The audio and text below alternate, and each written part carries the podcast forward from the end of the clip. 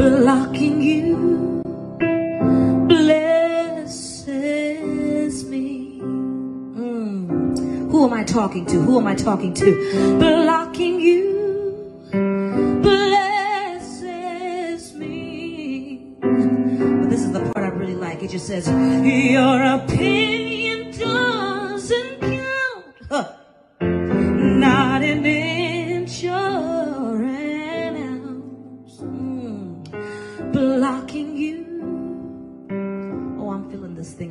this thing. Blocking you. You see, baby, you couldn't act right, so you lost the privilege, huh?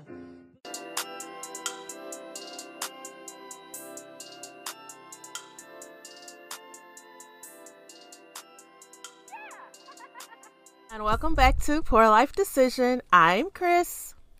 I'm Doyen, aka Connie the Hormone Monster. Why are you Connie?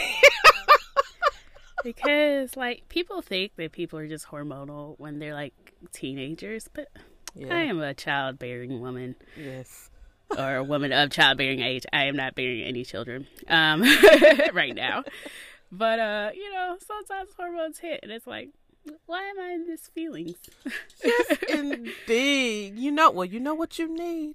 A nice bubble bath. you know, I, I might do that after this episode. um, I think I mentioned to the show that I ordered some milk bath stuff, and uh, it was okay. It was all right. I will be going back to the bubble baths. I didn't, you know how I add a bunch of stuff to my water when, I, when I take a bubble bath. I didn't do that with the milk bath because I wasn't sure. You know, I, I wanted to get the goes with milk? truest. Well, I wanted to get the truest milk milk bath experience. So I didn't. Only thing I did add some uh, bath oil, and I added a lot of bath oil. Like my skin was really supple when I got out. But um, hey Roxy, Roxy's on the show tonight. Yeah. I um yeah. So I like it. It was nice, but I will definitely be going back to bubble baths. Yeah. I I'm always afraid of doing bath oils because I'm afraid I'm gonna fall in the tub and then nobody's gonna be able to come get me. I had to be. I had to be super careful. What are you doing to Roxy? Mm-hmm. She's she has a bark collar. It's a humane bark collar, so it just beeps when she barks. Okay. But she's also scared of the sound. So like anytime she barks, she'll like come and run up under me. Yeah, um, okay, so I looked up when I first moved into my house, you know, I think I told you about how my neighbor's dogs were barking nonstop. Mm-hmm. They've gotten better, or else I'm just getting immune to it. But I looked mm-hmm. up some humane ways to like stop other people's dogs.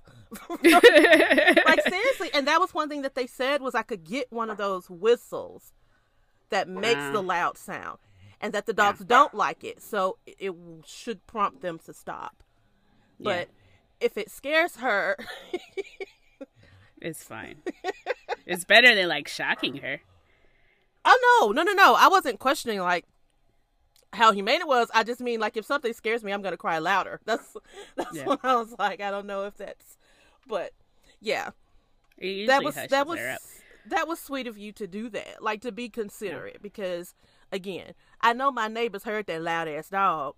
If I can mm-hmm. hear it, they can hear it. He's right in their backyard. So, Right.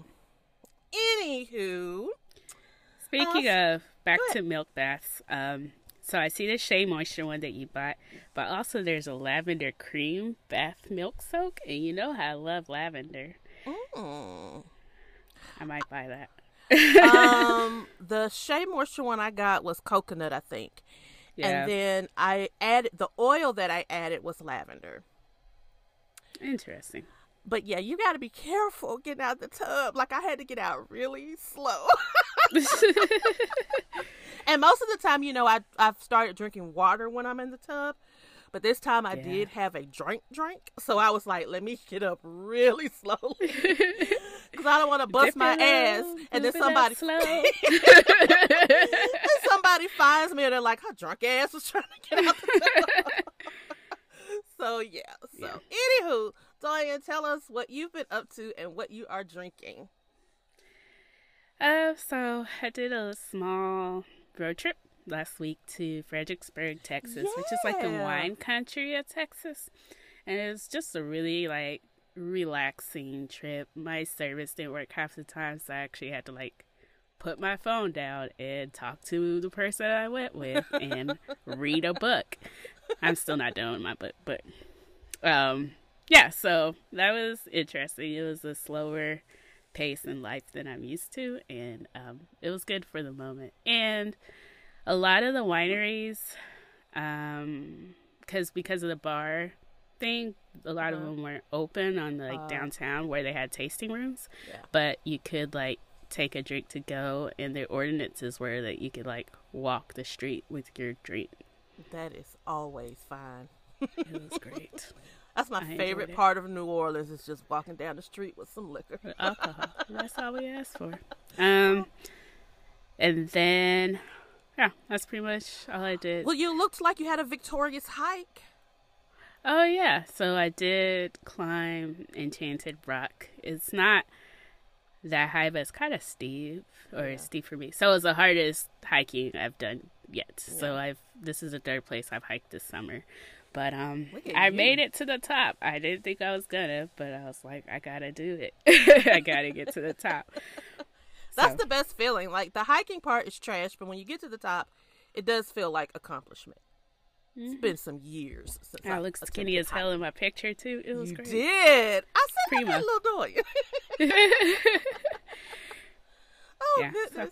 So what are you drinking? So remember last week when I bought this Campari and I was Mhm. like, that and IPA was gross. So I was like, Even okay, though let me Becca try. told you that the Campari was nasty. I know, but it's twenty seven dollars. I ain't no hope. That's right. so um, this week I tried to make a Negroni, which is Campari and sweet vermouth and gin, and it's still better. So I'm letting the ice melt a little bit. I also bought a bottle, brought a bottle of rosé in here because you know mm. needs. Mm. I, I You know- take rosé all day as like my personal creed. I honestly do not. I, I cannot see or read or taste rosé without thinking Doyen now because mm. it's just synonymous with rosé. Doyen, rosé. They go together. Yeah. You know, every time I see Negroni, I think of Nagini now. Who's that? Nagini, the snake. Oh, from Harry Potter. Yeah. No. Every time I see, every time I see the, because for some reason, like the Negroni, the drink, every time I see, I've been seeing it a lot lately, and every time I see it, I think of Nagini. no, in, in my mind, I'm like Negro me, which is hardly necessary. But I mean, I like it. I like it. Well, Whacking it this up. week, this week, um, I am drinking. I'm doing a twist on the French 75, and I'm having a French 76, which is the same thing, just vodka instead of gin.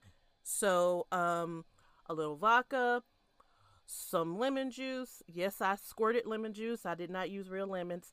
Um, mm, a little a little touch of simple sugar, some champagne, Andre, because I'm a real bitch, and there you go, your French 76, and it is nice and light and refreshing. mm. Mm. Delish. I wonder if they have any French 70 stuff with tequila. I'm sure they do, because I literally, I mean, I was good. I couldn't remember like I was gonna make French 75s, and I couldn't remember how much um. I couldn't remember whether it was lemon or lime or what I needed to put in it, so I googled it, and that's Oh. when I saw the French 76. And I was like, "Oh, well, I'll just do this one." I'm sure they do. Um, Every time I look at your background, I'm like, oh, I do need those glasses. She has like a, a bar background. And Yeah. There's these champagne glasses I want. that would be you decorating your house. yeah. Um, so I want to mention a couple of things that are making me very happy lately, bringing me like pure joy because you know J.K. Rowling had to ruin the joy of looking at children's drawings for me when she opened her mouth and couldn't be quiet and just count her galleons. Um, so I stole that from somebody off the timeline. um, so the first thing is I've really been enjoying following the account Room Raider. Do you follow them? No. Okay. So essentially what they do, because you know, in the time that we're living in now, Zoom or Skype interviews are like at their all time high. So they take these interviews and they rate the room of the people who are doing the interview. And it is so cool. And they give you points. Like they give you lots of points for like if you have art, flowers, um, they rate your lighting, your candle angle.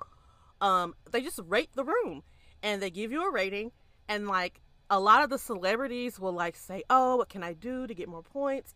And they give them pointers on how to get more points, and it's just bringing me a lot of joy. I don't know why.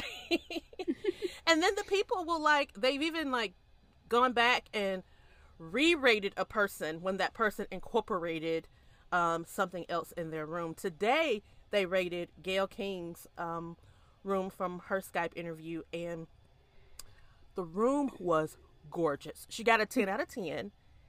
And what they gave her a lot of points for was like the way she has art displayed in her house is like you're in a museum, which I mean is Gayle King, so Yeah. I'm not surprised. But yeah. So I just enjoyed that. I've also really been enjoying the um the uh, Pussy Talk challenge. Like it's just bringing me so much joy. And have you seen any of it on your timeline?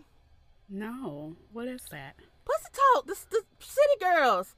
What is pussy talk? Oh. English, Spanish, and French. This pussy talk. Euros, dollars, and yens. No. Oh, sorry. well, anyway, the city girls have a challenge with uh pussy talk, or, or actually, it's the pussy talk slash dick talk because guys are entering too, and they're doing the dick talk uh, version, and it's In just gray sweatpants? Um, no, they just they just it's not a visual. They just, they're just rapping over the beat. But you know I'm what? bored. That might win, you know what? That might win somebody the the the the, the uh, contest though. These listen, dudes, we're trying to help y'all because so far the girls are winning. There's this one guy. His is his little uh well not little song because he did a good job. His song's actually on um iTunes now. Uh, I'm gonna insert it right here so you can hear a little piece. Girl, the dick talk. Help me out if I go to the fed. Girl, the dick talk. Tryna put it in between your legs. Ain't repeating shit, bitch. I said what I said. On the block, shooting dice. Phone might go dead. and uh but the guys are losing so far so listen up guys take doyen's advice i mean first of all you need to know your body know whether the gray sweatpants is going to do what we needed to do Or just if- put a sock. I don't even care. Like, we just want the visual right. I can go DM you. so yeah that's what i've been doing lately just getting joy where i can off the internet Going back to the Zoom backgrounds, two things. I uh-huh. have found my new favorite plug for Zoom backgrounds, and that is Houzz, H O U Z Z, because it has like really pretty homes, and I can have a really pretty home in my background, and it's great. And then I was, when Michelle Obama was talking in the Democratic convention, I was all in that background. I was like, I don't even know if this is her house for real, but I was all in the background. Like, oh, what what you got over there? Like, and it's so I mean- funny because like I was staring at her hair and her smile and everything, and they're like, yeah, she had a necklace on that said vote. I was like, oh, I missed that completely. girl i completely missed that like i didn't even notice it until people were like here's where you can get the necklace from the black creator that Right. michelle obama and i'm like oh i didn't even see that right. I was just like, I completely missed that. It's funny because like everybody, even after the convention, like when they're doing their like their talk about it, they're like, "What do you think that people are gonna talk about tomorrow?" And they're like, "Michelle Obama." like, Yeah. it's pretty oh, much it. they had this little like montage of Fox News reporters, and even they couldn't say anything bad about Michelle. Like, even they were mm. like, she stole the show. That and they were like- was immaculate. I mean, they. I mean, you would have thought these were like her friends the way they were talking about her, and some of them. It looked like it pained their faces to do so, but it's like, what can you say bad about Michelle? Nothing. Nothing.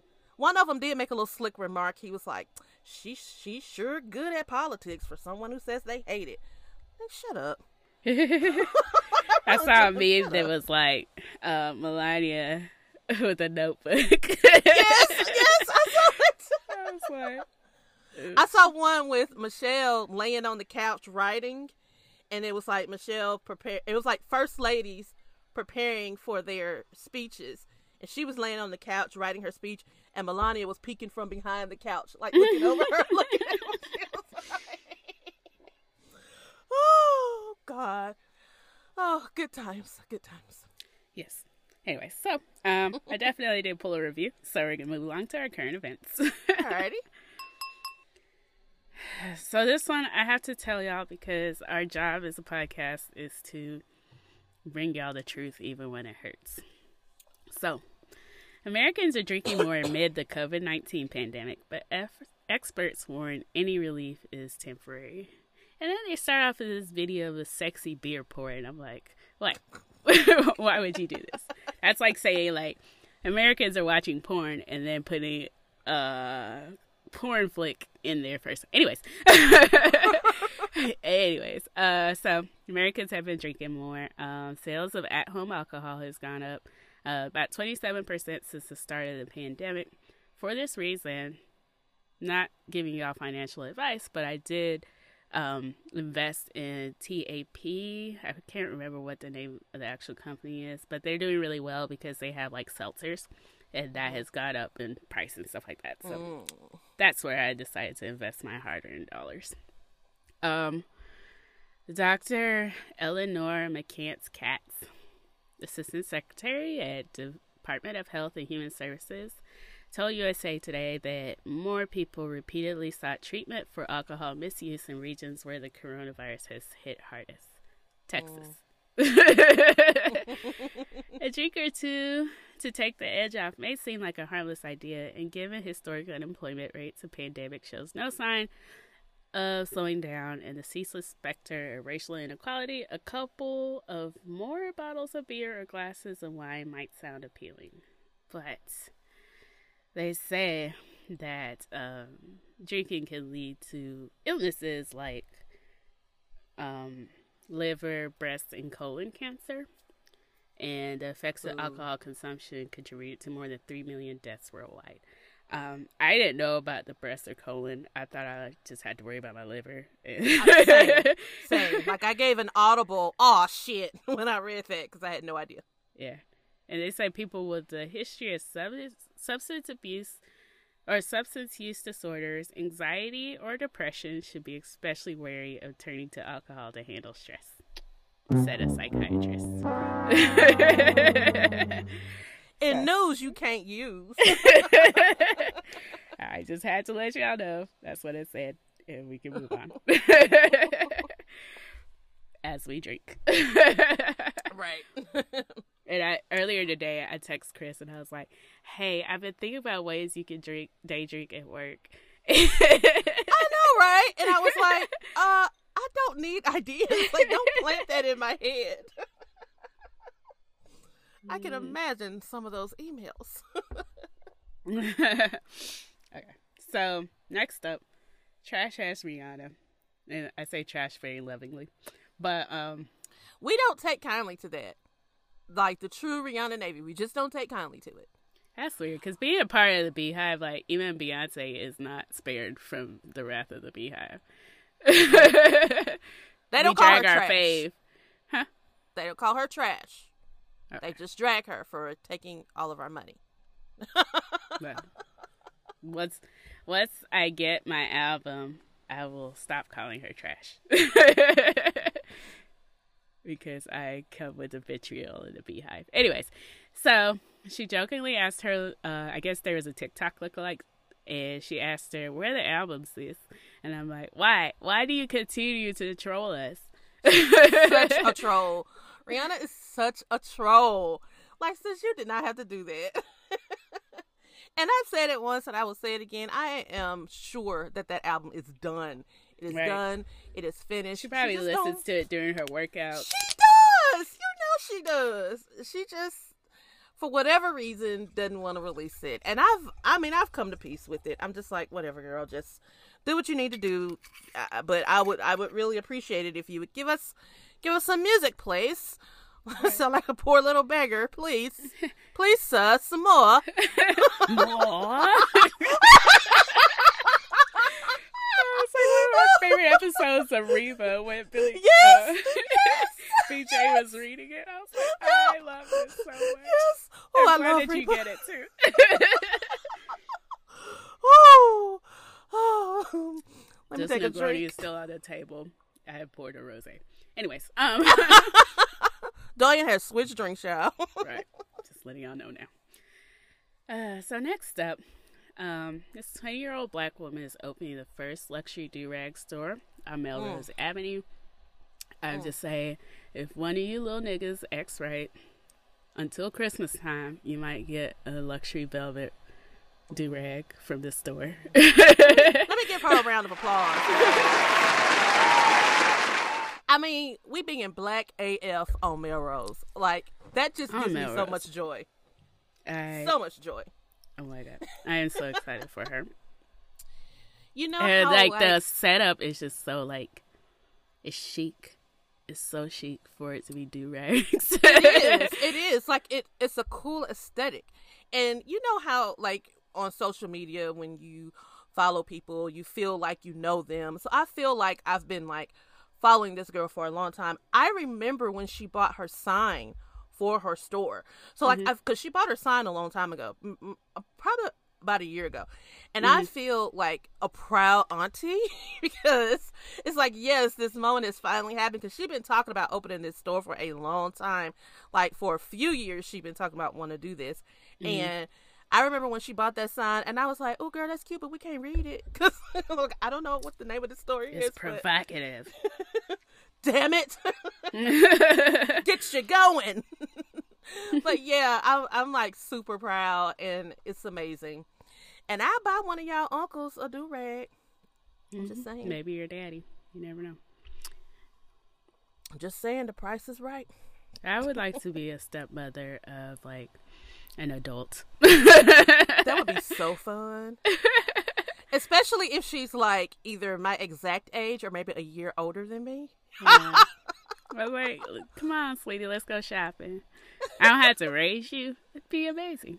Anyways, I can call you to come take care of my kids. be like, hey, can I drop the baby off? Anyways, um, next up. This is not great news, but it's also news that we've always known that black women with natural hairstyles are less likely to get job interviews. And so the way the study went was basically um, it was by Duke School of Business, and they showed pictures of different black women and then asked if they would um, interview them. And of course, they included other races as well.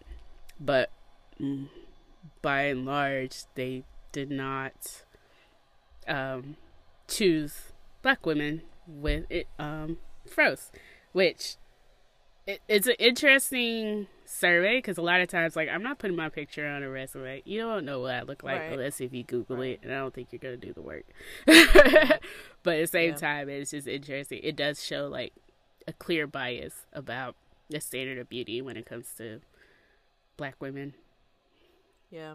I will say though, when you when you said unless they Google you, so lately, um, I have been Googling applicants um, before Oh. I interview them. I've been Googling them and I've been looking them up on, on Facebook specifically. I really haven't been looking on other social media platforms, um, but I've been looking them up on Facebook Yeah. largely because I work in a very small white town, and um, people just don't know how to not say their real feelings on Facebook. So I've seen a lot of things and decided then and there, oh no, girl. but I'm gonna let you come in for an interview because I want you to meet me and I want you to know that this young black girl is not gonna give you this job because of the racist shit that you say on Facebook. So That's right. yeah. Yeah, it's just a weird If you think about it, like 10 years ago, before social media, Yep. like people weren't able to discount you as quickly Yep. as they can now because of social media. So social media is supposed to be like social, it's supposed to be your space. But Yep. then companies use that space Yep. against you. I mean, I would never, and and I don't, I don't have a problem with someone saying that I use it against them because I know that, or I strongly feel that I am, um, I don't know the word, um, I don't want to say fair, but like, even though I work in a conservative field, I would never care if you on there cussing, or if you're on there like wearing, you know, scantily clad, or you on there, you know, popping it for a real nigga. Like I, I don't care about any of that. I really don't. The but fact that you just casually dropped it in there. Though. I mean, I'm just saying because because those are some things that I can see people holding against someone. You know what I mean? Mm. Yeah. If you went on a drunken night with you and your friends and y'all recorded some of your shenanigans and posted it, I mean, I Mm-hmm. don't care about that. What I care about is is you racist? yeah, that's if fair. you are, I, I don't I don't want you working for specifically for what I do. You don't need to be around here. So Yeah. like that's just how I feel about that. But yeah, back to the hair thing. They're always doing these studies about things that we as black women already know. I already know. like I, I've I've I've literally taken down fresh braids because I got a call for an interview. yeah, Because when I go to an interview, my hair is either like if if I have time to straighten my real hair, I'll straighten my real hair or I'll put on a wig, but it's always straight or in a bun. And my my normal bun, because I am listen, listen, I don't care what. I don't care what kind of situation I got going on with my hair. I know how to make a bun work. Okay, so uh, even for even though, but even like if I'm interviewing, the bun is going to be my natural hair. Normally, I use braiding hair to do my bun, but no, like I won't do anything that looks any type of way. And like one of my cousins was making fun of me because she was like, "Chris show up one way for the interview, then when she come to work, she be looking all Sister Africa," and I'm like, "Well, I'm hired now, so it is what it is. Yeah, it is what it is." so this job was my first job I had that I did not wear a wig for my interview, or nor did I try to hide my nose ring because I was like, we we work with a lot of South Pacific Asians, and it's kind of cultural yeah. for them to wear nose rings. So I was like, I'm not hiding mine. You know, that's just that feels so freeing. I mean, you know, Mm-hmm. that you, I mean, I'm sure you still thought about it because we're we are programmed to. But Yeah. to know that you went, you know, to the interview and got your bomb ass job with your nose ring and your hair and your locks, like Yeah. that's beautiful. Yep. Um, yeah. So, unfortunately, this is the reality, and eh, one day we'll talk about also biases regarding names, but that's not mm-hmm. going to be today. so, next up, I literally titled this in our show notes.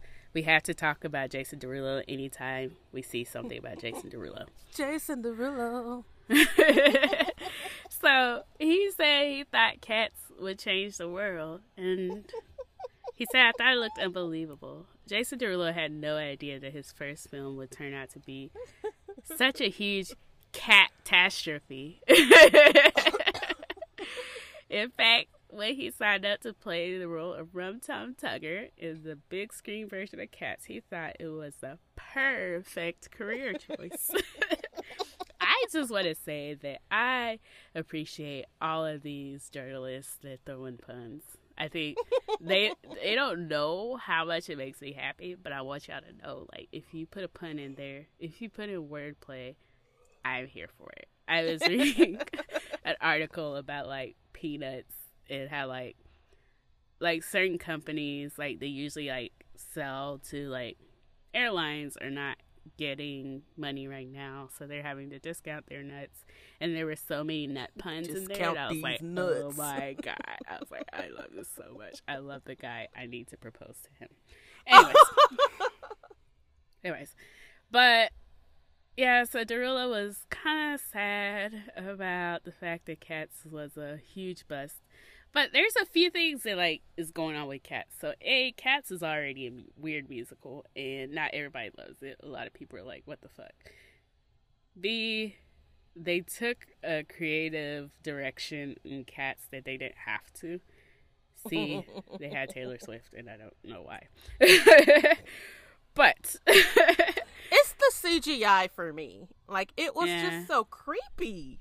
And sometimes it was just like I saw them as cats, but I could see their body curves, and I was like, "This feels awkward." Like I, I could see your, your penis, Jason It Derulo. felt, it felt it felt sexual in an odd way. Right. And then their faces were like smeary. I just didn't I just didn't. Like they literally could have they could they could have let them wear like sexy Halloween cat costumes and that would have been better than the CGI. right. Or just like the the musical costumes, like something like that. Like Yeah. closer. But it was just weird because I was like, I, I see your whole penis right there. Um, and then with Idris Elba, I'm still upset at the contacts. That was just the worst play. Like I'm like, he's he's a dark skinned black man. He's already evil by y'all's counts, anyways. You don't have to put contacts on. Jason Derulo reminds me of him. uh, Thinking of him as a cat makes me think of in um on uh Big Bang when Sheldon had all those cats. And he had that one cat that he named Zazzle because he's Yeah. Zazzy. Yeah. Jason Derulo. Jason Derulo is my favorite part about the Cats movie because he is so fucking extra. I'm like, Jason, you're not even. It's not even about you. Like you're just like a ancillary character. But he was like, anytime the he was on the the view or the stage, it was about him, and I was like, you know what? I love you. I mean, he was prancing like a cat during their press tour. Like everybody else is sitting in their chair, and he's on the floor like gliding like a cat. Like kind of like uh, Michelle on that um, interview when they were high and talk about their Yes, favorite animals. Panther. Beyonce keep talking about, oh no, we were just tired that day. I'm like, no, y'all were high as shit. We know, we know, girl. but yeah, so I'm sorry, Jason Derulo, that it didn't change the world, but it did change my opinion of you, and I stand at any opportunity to stand. I will stand. Um, so we're gonna talk about Fresh Gentleman. So there's gonna be a reboot of Fresh Prince of Bel Air as a drama. I don't really phys- really know how this is gonna work. I really don't. the- did you watch the trailer? Girl, no. if you watch the trailer, you would see how it's gonna work. I don't like watching videos, Chris. You know this of me. I Like mean, so many times, like I'll go on my Instagram and like somebody has sent me like six videos in my DMs, and I'm like, that's awkward. I'm not watching a single one of those. also, Doya sent me a long ass, like six minute video yesterday, which but it was I, hilarious. which I. Okay, some of the ones you skip are hilarious. But I'm going to go back and watch it because Okay. other people have sent it to me. So I'm like, I really need to watch this, and I really meant to. I just couldn't at the time. But anywho, on this, it's it's it's the same storyline, but it's a drama versus a comedy. So is it gonna have like Tyler Perry music in it? No, Like the the chords, like the organ chords? um, no, but there may be some Tyler Perry level acting in it. I don't. I'm excited. I'm gonna fucking watch this. I mean, it's there were a couple of points in the trailer when I was like, "Oh, okay," but for the most part, I was just looking at it with my face in a question mark.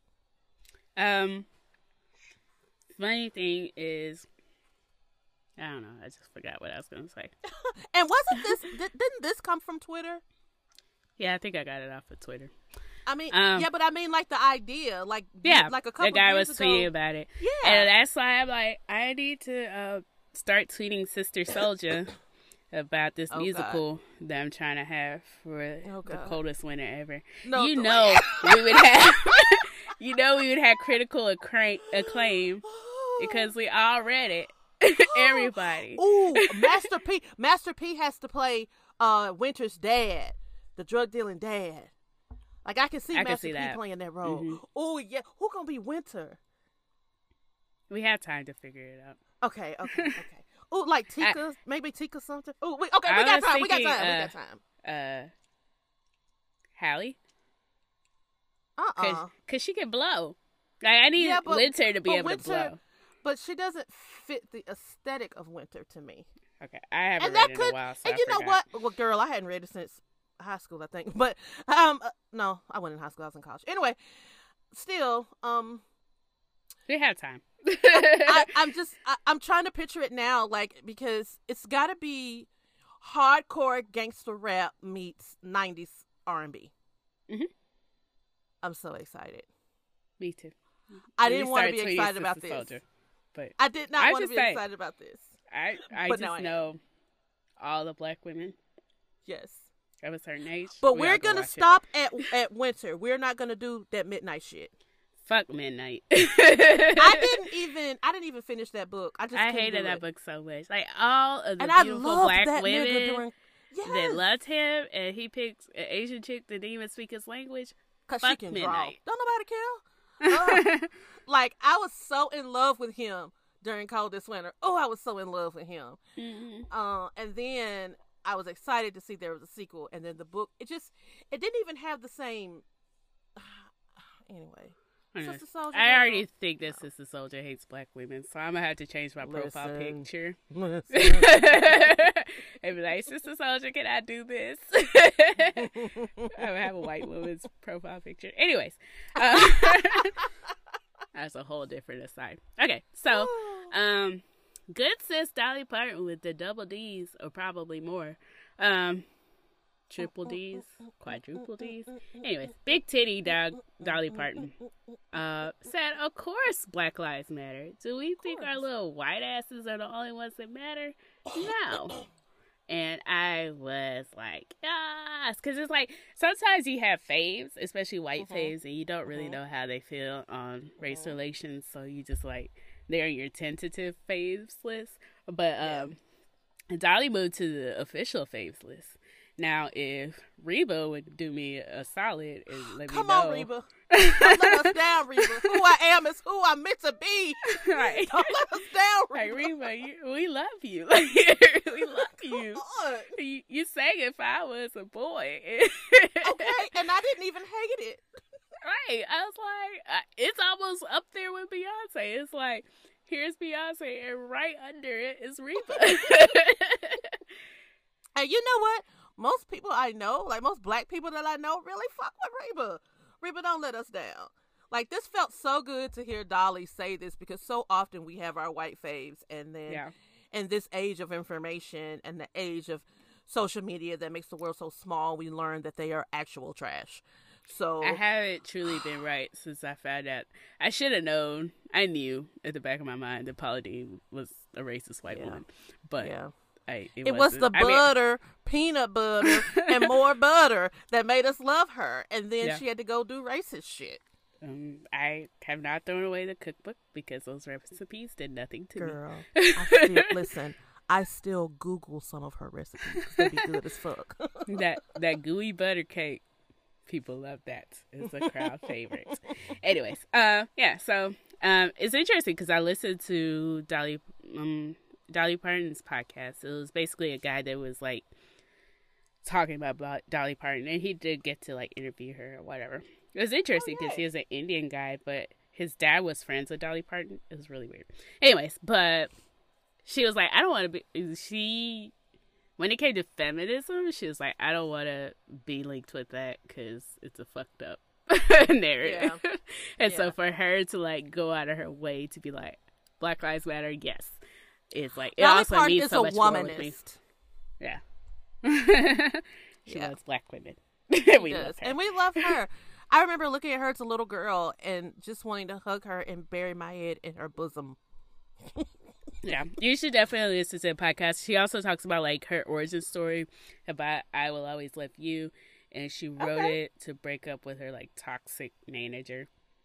And Okay. it was interesting. And the thing I about will. it was like they did, and he sued her, and then later on he was in financial trouble, and she came back and saved him. So Dolly Parton is like primo human. I love her. Mm, mm, mm. A And lastly, soul. yes, another beautiful soul, Florida man. Come on, Florida man. So, uh, drunken Florida man crashes into a golf cart and blames Trump. So he was again he or he crashed his own golf cart. It's 82 year old Corey Frederick. Um, he had appeared to have been drinking. Um, and he stated he had been watching President Trump on TV. Then he got really mad at what he said, and then began drinking vodka a few That'll hours before their crash. And I'm like, I understand. That'll do it.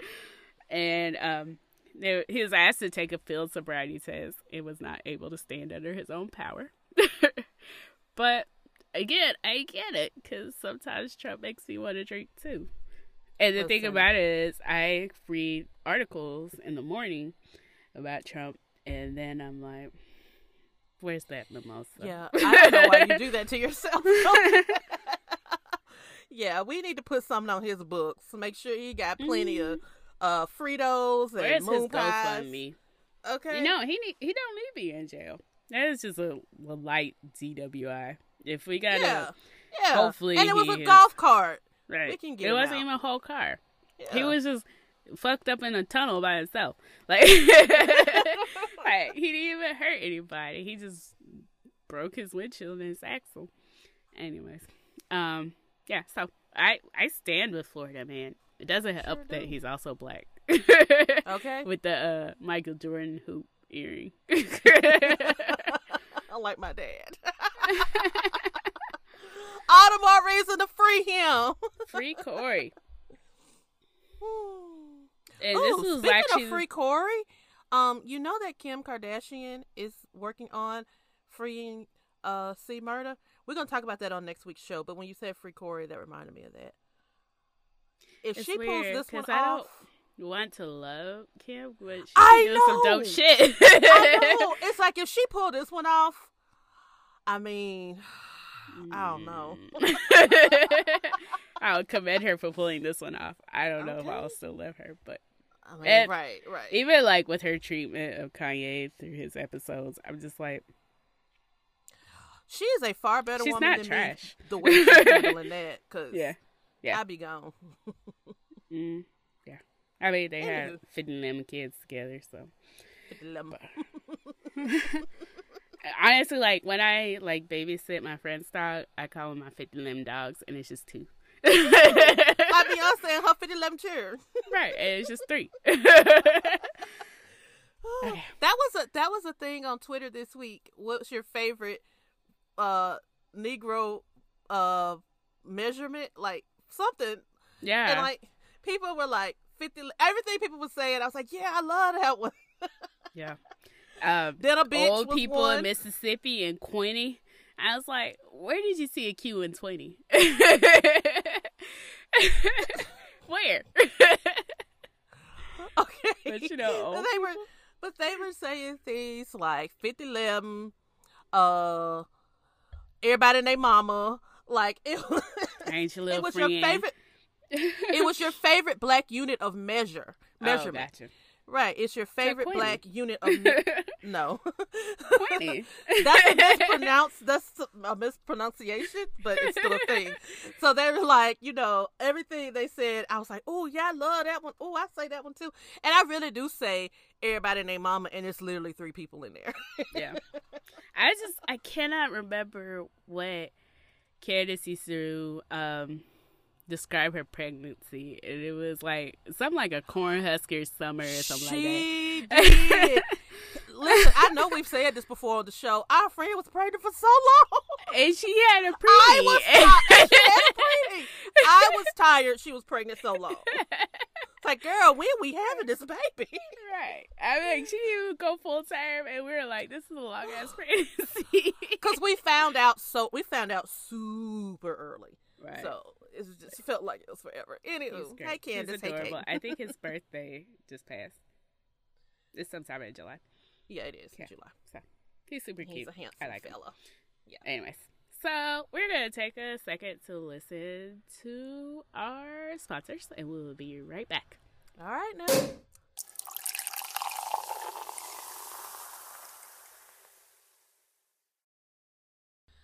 And we are back, and it is time for our someone something. So our someone something is more than half of my age, less than half of my age. I'm old as fuck. Anyways, um, her name is Michelle Nkamankeng, and she's 11 years old, and she's already written nine books. She's from South Africa. she is so very dope. So, what she had written when she was five and a half, and when I was five and a half, I was doing good to read. but um, yeah. So she she has written nine books, and I am just so proud of her. Um, of course, especially as Black people, we don't see that um representation in some of the stuff we read. Like I remember like the books that I loved as a kid was like Sweet Valley Twins and Yeah. Little House on the Prairie and Anne at Green Gables and it just wasn't there. Or it was like a traumatic story like um Rolling Thunder Hear My Cry or you know, you know, it was hard to read a good story about black people and black children without trauma. So I think it's Um, super dope. yeah, she's a gorgeous little girl, and you know, she just had this idea one day, just like, why are all the children's books written by adults? That don't feel right. Right. and so she just took it upon herself to do it. And I'm like, these kids are, man, Oh, these the kids, kids get are ideas. all right. the kids are all right. like they get these ideas and like they don't have any fear of not being able to do. You know? And when I was at when I was 12, my biggest concern was going to the beauty supply and getting my new lip gloss because you know you had all the flavors of that glossy ass lip gloss from the beauty supply. And the beauty supply used to sell like these fancy looking fountain pens, but they were really cheap pens, but they mm-hmm. looked fancy. And like and we used to try to do outdo each other with our pens. So it was like that was all my concern was going to beauty supply and getting some lip gloss and pens and one of them butterfly clips for my hair. I was not concerned with writing well I did try to write novels, but I tried to write romance novels when I was 12. We're not going to Speaking of, of I one of our our um, book club friends, I was like, "Ooh, let's write a romance novel." And I was like, "Can I use the word throbbing na- manhood?" And she's like, "No, we're not writing this anymore." she's like, "It's canceled. It's over." I was like, "How you gonna cancel me so quick?" And She's Mm-mm. she calls me on my shit. So, lately, Doyen's, she- Doyen's novel, Doyen's romance novel is going to be talking about like the heat of her loins. you know, I. But the thing about it is, mine is like it's not gonna be a lot of lead up. It's gonna be like chapter one they met, chapter two they fucking. Six. like I just the lead up is too much. Like I'm like I don't need that lead up. It's I just- supposed this it's supposed to build up the tension. no, that annoys me. Chapter two they fucking. Doyen's romance novel is gonna be like porn. Hey, hey, pop, pop, pop, pop, pop, pop. erotica. but erotica written by somebody who knows words because that's a thing that's not happening. Anyways, um, also the same book club friend called me on my shit. So basically, she signed up for this like imperfect produce situation, and she showed me what Ooh, she I've been had. wanting to do one of those. Yeah, but it was like half fruit, half vegetables. I'm like, I don't really like fruit. And she's like, um, maybe you, like should do this. No. She's like, maybe you should do this. And I'm like, fuck you. You can't tell me what to do. So I'm going to buy it for like uh, a week. How did I not know you don't really like fruit? My Um, baby sister's like that, and I'm like, how can you not like fruit? It's fruit. Yeah. Today I bought two nectarines and some kumquats. I don't know what I'm gonna do with the kumquats. I think I want to make a simple syrup out of it. I like nectarines because they're not hairy like peaches. so Yeah. we'll see how this goes. Anyways, So, um, f- friend of the show, Shonda made pear preserves, which pears are one of the few fruits that I actually don't care for, and it's just because I don't like the texture. But um, I'm going to go to the farmers market this weekend and get some peaches, and I'm going to make a peach preserve, and um, I'm going to find a way to make a cocktail with some of that. So, yeah. it's gonna be great. Yeah. So we're gonna move along to our poor life decision. This kind of links with what we talked about last week with our workplace trauma. Sometimes, a lot of times, is our bosses are a source of trauma, especially when mm-hmm. their expectations don't align with our expectations. So, one of the ways that you can work to align your expectations is managing up. Um, so you just backed your dream job and you got the right experience, the necessary skills, the best team, but then you start to feel like you, once again, this website has like a a content block. So you give me a f- five seconds and I will get it. Anyways, but like the notion is like you have acquired this job and then you start a job and then it's not as smooth as you thought it was going to be. So, um, a way that you can work towards like getting to a place where you do feel productive in your job is to manage it up. So, what is managing up and why is it useful? Um, so when you first think about managing up, a lot of people think of like political maneuvering, cozying up to the boss, brown nosing, um, manipulation. But when you do it right, managing up isn't any of those things. Um, it can be a delicate business, no doubt, but without power plays or flattery. Simply Yeah. put, managing up is a conscious approach to working with your supervisor toward goals that you both care about. And that's what the goal is that you work in a way where your manager um appreciates what you're doing Yeah. and also definitely it becomes mutually beneficial. So not to like toot my own horn or anything, but toot toot. So after like reflecting on this article, I think that managing up the way it's described is that's just how I naturally work.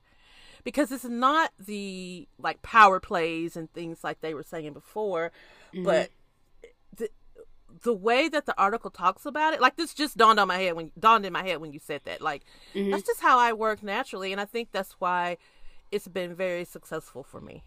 Yeah. Um, in a way, so my manager and I have like very different personality types. Mm-hmm. And so this is a thing that I've had to think about as far as like making sure that she knows that I'm here for her and here to elevate our team as a whole. Yeah. because we do operate in very, very different ways. The aim is to achieve a productive, mutually beneficial relationship. I don't know if I said that, but that does require certain skills. And so, one of the definite um, suggestions they were talking about was um, Sam was a new director with a formal work style. So, one of his direct reports came to him and was like, Hey, how do you want to receive information and updates? And he said he liked reviewing reports before meetings. And so, before her meetings with him, she would send him reports and agendas. Because of that, they had highly productive meetings. Larry, another one of the reports, felt like the manager's style was too controlling, so he wasn't interested in learning what the manager valued, and so their meetings were longer, more frustrated, and the the manager felt like they they gave the person like negative performance reviews and didn't put them forward for promotions. And so yeah, like it's tough because it's like, yeah, you do have to like acquiesce to somebody else's personality and style. It, in an Yeah. ideal world you wouldn't have to, but at the same time it's just the the rules of the game. So, first of all, how do you understand your manager and yourself? So, first of all, you have to figure out how the roles that you and your manager play. Both you and your manager have specific roles to play. You each have a web of complex relationships and responsibilities. Acknowledging this help fact can help you see the world from your boss's perspective. It's also essential to understand their priorities and pressures. I hated this article because it's just weird how they like switch genders. I think it's a power play. Anyways, and map them against your own. Locate points of overlap and those of potential conflict. They can help expose hidden risks and opportunities in collaborating with your manager. So a lot of times, like the thing about it is like even when there is an agenda, there's always a hidden agenda. So you have to understand, fully understand, like what your boss's like objectives are, and mm-hmm. then operate through that. And they won't necessarily always tell you that, but you still have to do the work to understand it. I was about to say that's one of the marks of a good supervisor or a good leader is that they're going to tell you what their objectives are straight up so Yeah. you know how you know what the goal is what the goal is but when you don't have that yeah Mm-hmm. you've got to do a little thing we call be people wise and Yeah. kind of figure it out Yeah, so a, a lot of times, if you do have a manager who isn't great at like explaining that, you Yeah. do have to do so much more of the work to get to that place. Because at the end of the day, like they have management, they they're doing good, and you have to work towards making sure that you are doing well as well. Um, next one was similarly understand your manager's strengths and weaknesses. So pinpointing your manager's strengths can be tough. You can do so by observing how they pursue objectives and interacts with others. But also sometimes your boss's shortcomings may frustrate you. Instead, try recognizing their weaknesses, figure out where they need assistance, and offer to help. Identify your own weaknesses as well so that you need to know when to lean on your manager, not just when they can lean on you. So, So again, reflecting on this article, like I don't know, I don't know why these feelings are just coming to me now, but Mhm. this article is like there's a lot of I don't like it issues. because it's not my job to figure out how you feel. It's not my job to figure out your. we- It's it's asking you to do a lot of work that's unnecessary. Now the thing about it again for someone like me is I kind of do that naturally and not in a negative I'm not saying this in a negative way, but I can be manipulative and I know and listen, the first time I did like a um a, a personality testing and uh told me that I was manipulative. It really like shocked me and I was really upset about it. But my supervisor had us do this. I was working at a different place. He had us mm-hmm. all do this. And he called us in one by one and went over our results with us. And it was so funny because my results and his results were a perfect match. And he was like, yeah, I, I mean, I was offended. Like, how dare you call me manipulative? And he was like, but think about it. He's like, you really are. He's like, that's why I put you on committees when it's difficult things that need to get done because you know how to pull people.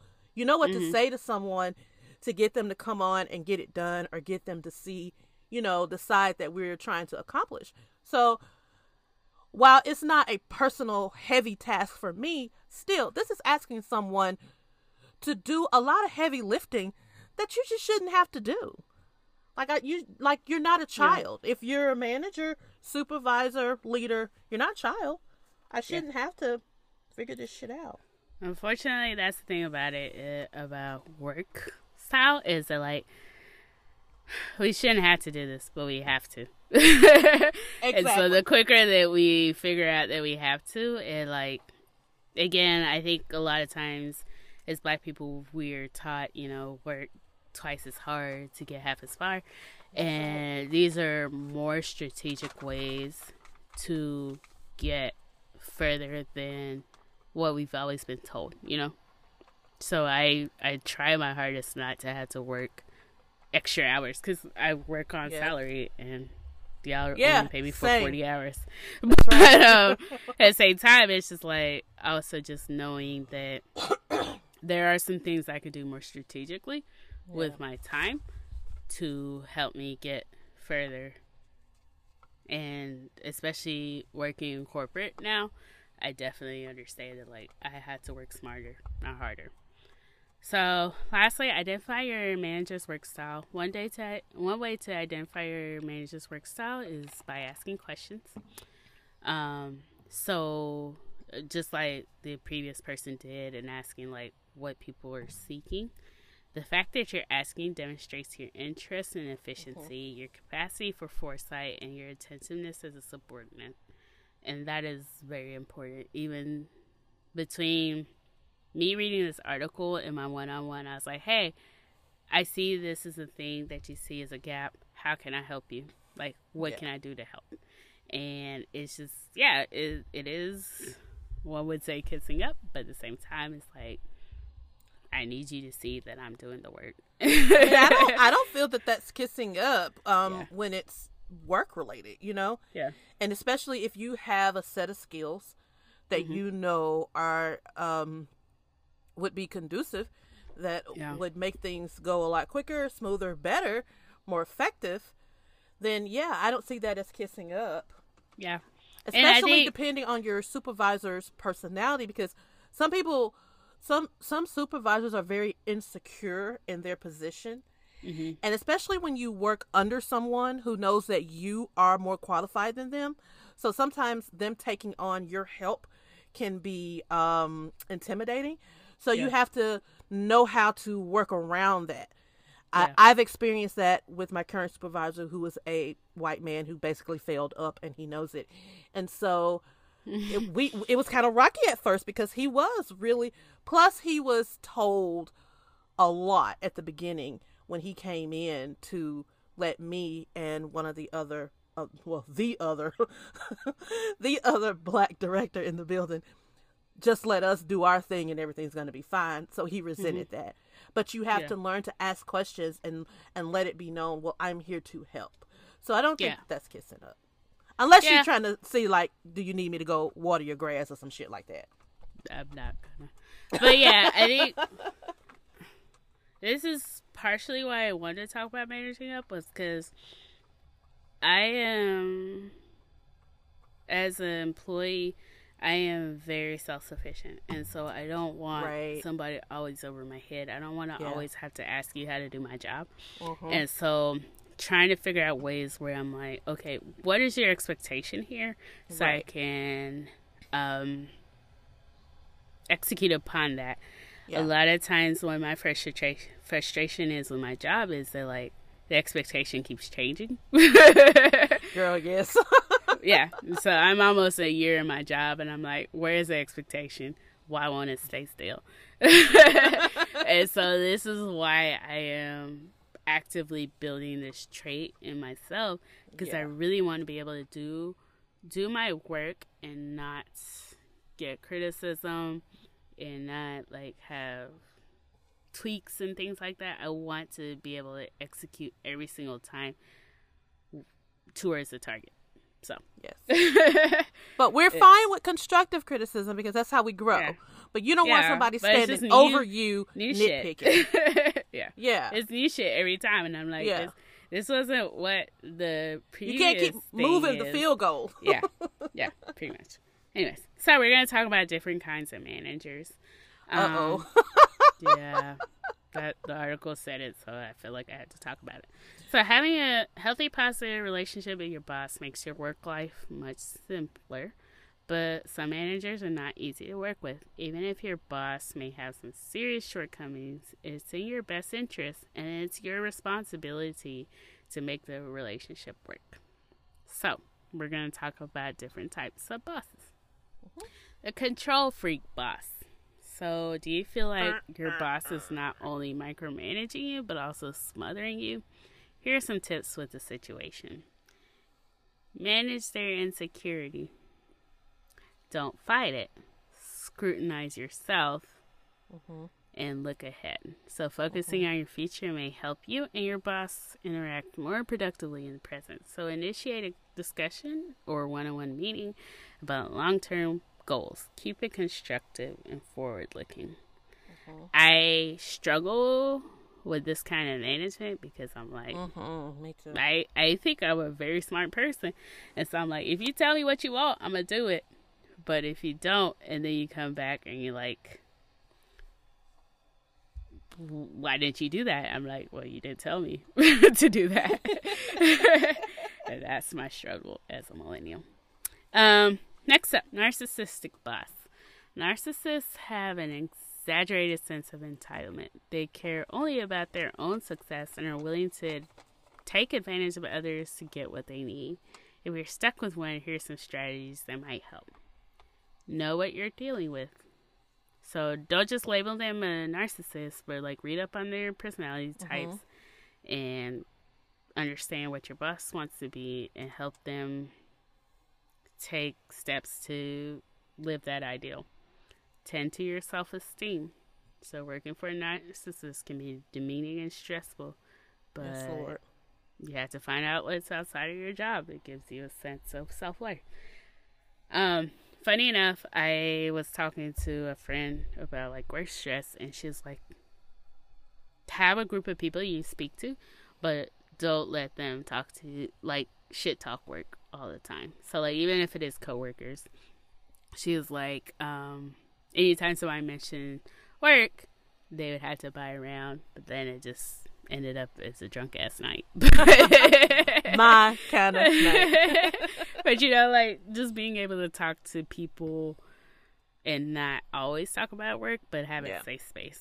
Yeah. Um, stroke their ego. Flattery is always important when it comes to admiring, um, helping your narcissistic boss feel better about themselves. Emulate certain characteristics. Distinguish between bad behaviors and more admirable skills, and emulate those admirable skills challenge carefully. Um, narcissists don't like criticism. Challenges are being undermined. So if you need to make a business case, frame your argument around what's good for your manager's career rather than what's good for the organization. Don't gossip. Whatever you say will likely get back to your boss. If you need to vent, find someone outside of the company or industry. Be as neutral as possible when talking about your boss with others So, and never put anything in an email Never. or a text message. Nothing that can be screenshot. Right. so technically, you know, a lot of these characteristics fit my current supervisor. He is a bit of a narcissist. But we have a rocky background because we just didn't mesh well at first. We work very well together now, but we didn't at first. So what I would do was when I wanted to like stroke his ego or compliment him, I didn't mean it, and so it was hard for me to say it to his face, so I didn't. What I would do is say it to other people that I knew would get back to him. Mm-hmm. And they would be like, "Oh, she mm-hmm. thinks really highly of you." All the while, I think you're shit, and Yeah. you got this job because of your last name. But it is what it mm-hmm. is. But yeah, that's how I did that. So they're very right. Watch what you say because it's gonna get back to them. Like I didn't, I never said, "Ooh, go back and tell him X, Y, and Z." I would just say, you know, I really appreciate what he's doing here. Like this really is a big deal. I really appreciate this, and it means that he's thinking about X, Y, and Z when none of this is true. But I knew it would get back to him. Yeah. And so you just have to be creative, especially when you know you're dealing with someone that you just don't like. Yeah. Um, next up was a hands off boss. Hands off boss has limited command of details and does not make much effort to get actions plans from employees or assist of being kept up to speed. This type of manager doesn't invest much time in following up on agreements either. He trusts their employees to implement agreed upon plans and to signal, signal when they need help. So here are some strategies with that boss. Be compassionate. Um, accept that once again, like these pronouns really piss me off. so they're like, if your boss is under investing in his work, is unwilling or unable to focus, except that she may be doing her best. How do you use two pronouns in one sentence? Anyways, see how you can help them or how you can get help. Yeah. Get your boss's help. Initiate conversations with your boss and flag areas where you need their intervention or want to bring to their attention. Uh, appreciate the guidance. Point out to your boss that you appreciate the trust and empowerment that you're given and acknowledge that you would welcome more guidance. And lastly, see how you're benefiting. Your boss may be spending less time managing down than managing her bo- their boss, peers, or external stakeholders. Consider whether your boss is doing this for your benefit. If yes, this is an investment that is good for you. Um, the incompetent manager. Totally under someone who you feel is incompetent can be demoralizing because they're Yes, dumbass. Jesus. yes, yes, yes, yes, yes. Here's how you get help. Um, Be honest with yourself. Ask yourself if you're genuinely smarter than your manager or you're just more qualified in some areas but not others. Don't assume anything. Keep That's quiet. right. If after reflection you conclude that you're actually smarter or more qualified, avoid talking to anyone about it. Be respectful. Focus on doing a good job. Don't get caught up in ruminating about who should have that job. It may help to focus on the bigger picture.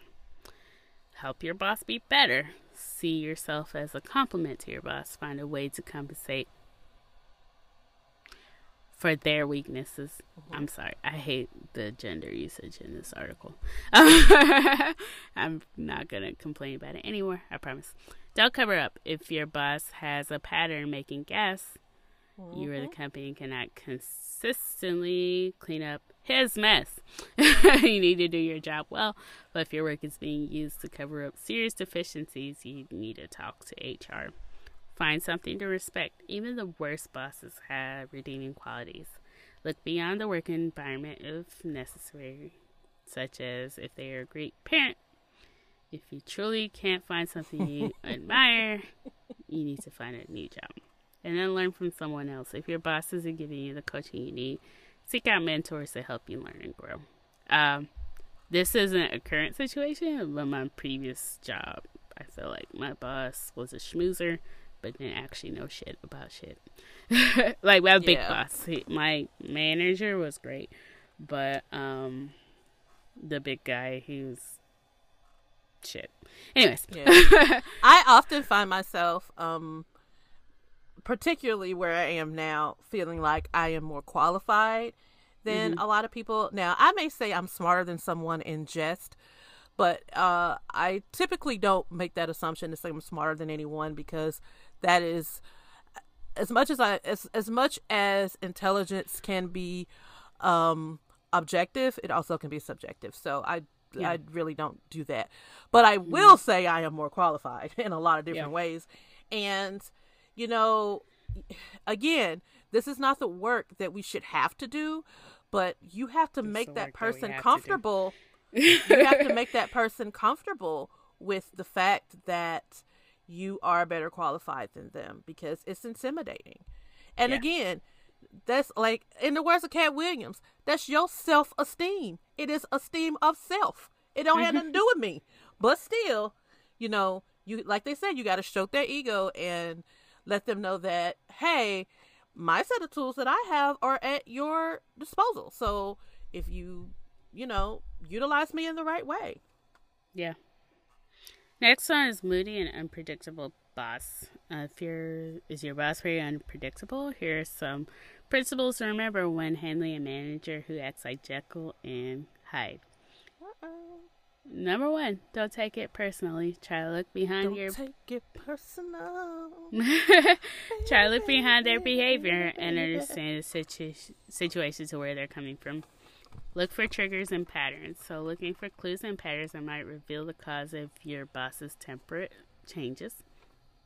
Stay calm, which, again, as a cancer and emotions, is really hard. But uh, if your boss starts cre- screaming or belittling you for unknown reasons, it's critical that you don't swing back. Which, And that can be hard in the moment, but right. If all else fails, like, walk gonna away. Scream at me. All if all else fails, just walk away. Just turn around and walk away. Offer some strategic gratitude if your boss's outbursts seem prote- personality based. Deploying some well timed gratitude can go a long way. So, offer a genuine apology for having impressed them at a difficult time or accepting your own mistake. How a reminder can really diffuse people. Know when to get help. Your boss may not fully grasp the spec- er, effect that, once again, her outburst, which I'm just, I hate this so much in this article. Anyways, I'm on the team, and they may be ultimately grateful to help with their management skills, but it can be difficult to initiate a conversation. Your best bet is to bring it up in an appraisal meeting or reporting privately to the HR, which I don't know if that's always the best Yeah. but alas. Um, toxic boss. Bosses who are mean and bullies should be taken seriously. If quitting is not an immediate option, here are some practical things you can do. Don't give feedback, make requests instead. A difficult boss can may not be open to feedback, so try making specific requests such as for the resources and support you need to do your job, explain your rationale, and articulate how this will benefit them and their organization. Engage with your support network. A toxic boss can be emotionally challenging. Surround yourself with friends and people who support and encourage you. Have outlets outside of work for socializing and reducing stress. If required, talk to a trained professional. Take a break. If feasible, take a temporary break from work. Find activities outside of work that bring you joy and satisfaction. Explore your opportunities within your organization. So look into other organization positions in a company that may interest you. Meet with colleagues and managers in other departments. Think about where your skills might translate. Consider consulting with HR. Research your HR department's reputation in supporting employee complaints before you approach.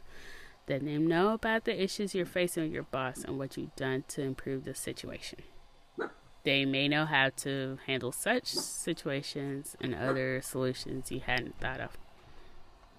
Yeah, that's really good advice to get a feel of your HR first and know whether like that's the thing you should do because mm-hmm. I was listening sorry, go ahead. Because once again, I work in a very small town, and I don't know if any of you have that experience, but they tend to think they don't have to be professionals because mm-hmm. everybody knows everybody. Like mm-hmm. Everybody that works at my company literally is from there. And mm-hmm. if I went to if I went to HR about my supervisor, it they would take it straight to him. So right. Yeah. yeah, I was listening to an episode of the Daily by New York Times, and it was a girl from. She was working at Adidas, and so she'd go to HR, and the HR effectively didn't do shit for her. And I'm like, mm, I, yeah. It would have only taken one time for me to go to HR, and they don't do shit for me. For me to yeah. be like, okay, time to go. yeah. So, next up, know when to live, move on. Even if you do it successfully above employ the above tactics, chances are that difficult bosses will take toll on you. Don't suffer in silence when the problem gets to the point where it's affecting your health or your performance at work. It needs mm. to be mm. raised with HR or consider leaving for friendlier pastures. Yeah. I will yeah. say there is a lot of pros and cons when it comes to continuing work. So to some extent, like I, I will never ever suggest that you leave a job without having another option. but that's because I like consistent income. but if you do leave, um, make sure your resignation letter is professional because you don't want to burn these bridges. Right, right. You yeah. absolutely never know. you never know. Uh, so overall, just again talking about managing the manager's expectations. Um, know what your manager expects. Set your own expectations. Uh, there are some limits of managing up, so you have to think about these basic limitations. I can influence my manager, but ultimately I am not in charge. My own goals are important, but my bosses take precedence. My manager sets more expectations for me than I do for them. I have more to prove to my boss than they do have to prove for me. And so, this is a long article. When it comes to communicating with your manager, uh, there are ways that you need to listen and observe. So, as you engage with your boss in everyday activities, try to identify the messages behind their speech and behavior, not just the words, but the values that underlie them. And then, when you do have to disagree, you have to learn how to disagree with them constructively. So when you mm-hmm. do communicate with your manager, you're looking for common ground, but sometimes this doesn't happen. So you may think that disagreeing will make your boss perceive you negatively or trigger a defensive reaction, but managers want to make better informed decisions, and so you have to work towards that. So yeah. explain why you do have that different opinion, and then let them know politely ask if you can voice it and then when you do have that different opinion, back it up with research and metrics and things like that. Yeah. Um, and avoid judgmental words. And offer a range of options to fix that problem. Yep. If you do have um, already an ill relationship with your boss, there's a things that you can do to fix that. So you can diagnose the problem, you can take responsibility and acknowledge that you're at fault and apologize. Work towards establishing a two way conversation that aligns your boss's priorities with your own. Focus on the positive, such as your boss's strengths. Connect on a human level. Lastly, making the most of your relationship with your manager. Always bring solutions, not problems, to your boss. It's always a good idea to spend time with a problem and coming with at least a few potential co- solutions before That's sitting right. down with your manager. I give that Um, advice to everyone. Yeah. Like nothing bugs me more. Like if you're gonna come with a problem, have a couple of solutions in hand. Mhm. And some things, it, it, so, it, sometimes it is acceptable for someone to come to me and say, "Hey, this is an issue. I don't know what to do about it. Let's brainstorm it together." That's fine on occasion, but I get tired of putting out fires all day, every day, and all you got is problems. Like, Yeah. come with some solutions. I'm just one person. Yeah. Yeah. Um, there's some other ways that you can work to getting their help. So under promise and over deliver. So if you give your boss more than you said you would, you're going to come off looking good. That's all there is to it. Licking chicken. Your boss is not a friend. You do want to have a good relationship with your boss, but don't think of it like other relationships, friendships. Control your emotions, which is extremely hard for me because, again, cancer. Emotions are everywhere. but controlling your emotions is a sign of emotional intelligence. And emotional intelligence will get you so much further in the work world. Mm-hmm. That's that's a soft skill that most nobody teaches, but Yeah. it is very necessary because it's expected. Um, and then promote your work. So your managers are really busy and they don't really know what you're doing half the time. And so being able to speak up about what you do is very important so that they know and they can like promote you to higher leadership. So Yeah. it is a sucky world that we had to do all of that work as subordinates, but at the same time, All the if yeah, but if you do that, you will be so much further ahead, in in you know, in your career in your work life. Yep. So, do you have anything else? No, um, that's about it. Just, you know, like I said, I got really aggravated just with all of the extra work that we have to do. But, Mm-hmm. you know, it's it, the article's not lying. It's Yeah. true. And, you know, that's the the burden we bear sometimes. But, yeah. Yeah, and I know, especially as Black people, we talk about how doing we gotta do twice the work to get half as far, but in this article, it shows like the strategic work we need to do. So we don't always have to work till nine p.m.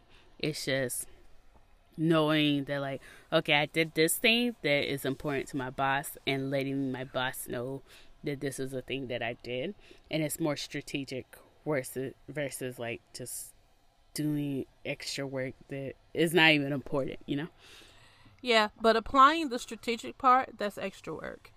So Yeah. it's like that that saying doesn't always necessarily mean like physically doing extra work. yeah Just the way we have to maneuver. And I mean, I know you know because you're in a white male dominated field as well. And so it's mm. like things that I do, I can say something, and my white counterpart, female, can say the same thing, and she is passionate and cares, and I am angry and have an attitude and won't listen to anybody. Mm-hmm. So it's all the extra that you have to put into it just to show that hey, this is a valid concern. And like and like we said earlier, I'm not just coming with the concern, I'm coming with solutions too. Like mm-hmm. I'm doing the extra whereas this person probably is not. yeah yeah. So we still had to. I think that's the key thing with like our generation of people is like we just had to learn how to politically maneuver, Yeah. maneuver, And I hate it. to like I hate what it. I hate it. the shit that our parents had to do is just not the same thing as we had to do. Like know? you should be able to do your work and your work prove itself, but no, Right. you have to No, incorporate all the politics of it, and I hate it. Yeah, it's gross. Anyways, so we're gonna move on to our favorite part of the pod, the buy you a drink. Shot, shot, shot, shot. I'm gonna let you go. Okay, so first I'm gonna get my mushy part out of the way. I just want to send up a prayer for everyone's for everyone's well-being, be it mentally or physically. Um, we all, if it if it is not us ourselves, we all know someone who is just struggling at this time, be it physically. I've got a couple of people really close to me who are having a hard time physically right now, and even some emotionally and it's rough out here and you know i really got pissed at the world the other day because it was like how dare you? How dare you not pause and let us deal with this pandemic? But no the mm-hmm. world keeps turning shit keeps happening as if we're not going through something already. And it just mm-hmm. it heightens everything. So i just give my sincerest prayers to everyone's well-being. Now for drinks, I'm gonna buy a drink for mm, Sonic Drive-ins. Now I know some of you live in areas where you may not have a Sonic Drive-in, and if that's the case, I Or a really feel bad. or a good one. yes, that is important. Or a good one because the one closest to me is actually not that great. But anyway, um, if that's the case, I just feel sorry for you because you don't know what you're missing. I got a cherry limeade the other day, and I haven't had one in so long, and it was so good. And I came home and put a little rum in it, and it was amazing. Oh my god, those mango limeades with um Mm, with um the coconut rum was Mm. great. like I made, so I worked at Sonic for a whole week, as a, not a week, a whole month as a teenager. Um, side note, there's this clip going around on Twitter of this car hop who is skating, mm-hmm. and I love skating car house. and he falls and like drops all the stuff. And it makes me feel so bad because I was a skating car hop and I was like, oh shit, that could have been me. I'm just not gonna laugh at this guy because that literally could have been me. hmm So, anywho, that's my drink for the week. I'm gonna buy a drink for ice cream that's good enough that it makes me forget my lactose intolerant. Mm. Peace. That's. That's I. I love my um, Ben and Jerry's because they're woke, and I'm like I'm gonna shit later, but it's great for the moment. Um, Listen. also, butter pecan ice cream is always important in my life. that's the that's the official auntie ice cream. So I, I have been eating that. Ben and Jerry's a lot lately, just because they're Ben and Jerry's. And Mhm, I'm not even a huge ice cream person, but it's like every time I go in the store, I'll get some. But the other day, I had a scoop of some Bluebell, and I haven't had Bluebell in a long time, and it's so damn good. But I know they racist. It tastes so good. They got to be racist. Right. they, they hate niggas ice cream. so ahead, go tell people how they can get in contact with us. We are on the Instagram is Poor Life Decision. One decision because we're changing them one at a time. Amen. Also, that's the same name of our Etsy page. Um, get a mug, and I'm going to look up some S'well bottles for people like Chris who had to like go to work. You might want to slip a little drinking. If I get and drink. fired, I am I am holding Dillian personally responsible. it's not me. But anyways, um uh, otherwise you can get you a May contain alcohol t-shirt. Also, we have May contain alcohol stickers. You can get that also for the free because if you will leave us a um a blog or a podcast review and then you send it to us in on Instagram or Twitter with your address, we will definitely send you your free sticker. Um, also, our Twitter is PLD Pod. Um, but we're there talking about random shit also i want to say that you know i i started um lovecraft lovecraft country doing i don't suggest it for you um I think I could watch it in the daytime. okay good because i want you to because it's really good. Yeah. but it it Jordan Peele just stresses me out, but I'm, I'm a well it ties in elements of true horror which i don't i'm not a horror fan. So it has horror sci-fi and fantasy. Um but it is black folks in front of and behind the camera in a genre where we have typ- typically been left out. So it's just amazing and i love it. And one day we're going to talk about the goodness of jordan peele. But um I, I you know I thought about live tweeting it with you guys, but it's difficult for me with shows that I need to pay attention to.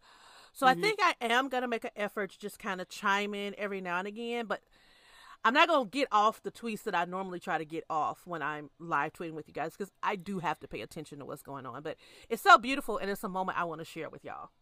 Yeah, and it's tough right now because it's like we really don't have a lot of new TV to even watch right now. So I'm like watching Parks and Rec for like the millionth time. but um, My f- I was favorite- watching it the other day on an elevated state, and I was like, "This." Elevated I was state. cracking up on a whole new level.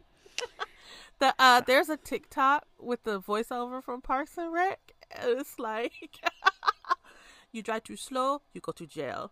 You go to, you undercook the fish, you go to jail. Overcook the chicken, go to jail. Overcook, undercook. you drive too slow, believe it or not, jail right away. I'm so in love with it. I'm so in- love that uh, show you so charge too much. much for sweaters or glasses, jail right away. I love it. It seems like when the Venezuelans came to visit. yes, it is. It is. It is. It is. I love it. I love, Um, I yeah, love Parks so- and Rec. yeah i um two weeks ago i was binging um fresh prince on hbo max and now i am binging like parks and rec for the millionth time and so like i'm like there's a lot of other shows i should watch that i haven't seen but i'm like also i could just watch the same shit that i've always watched i tried to watch doing. like i tried to watch downton abbey but it's like i had to pay attention You've never, you've never watched Downton Abbey? Mm-mm.